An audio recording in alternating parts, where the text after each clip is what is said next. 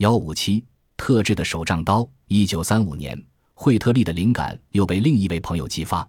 这一位朋友比戈登更令人生畏。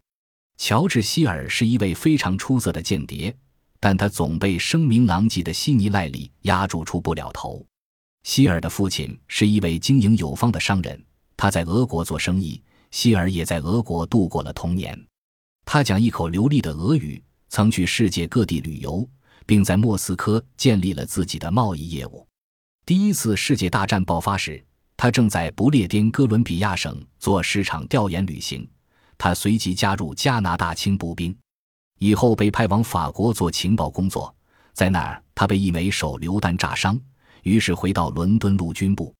一九一六年，希尔被派往希腊的萨洛尼卡，负责报告敌军调动情况。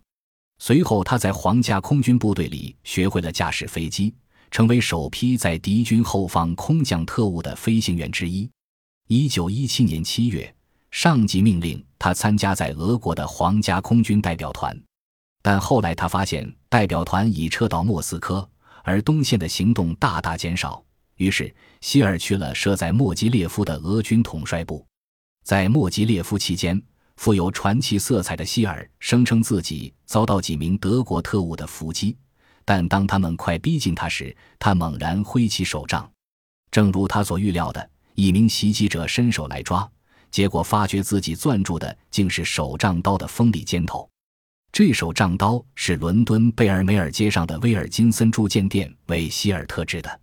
希尔在他的自传《侦察地形1932》中详细的描述了一名攻击者抓住刀鞘的那一刻，我猛然抽回轻剑般的刀，随即往前刺去，一刀刺中那名男子的一侧，他惨叫一声，倒在人行道上。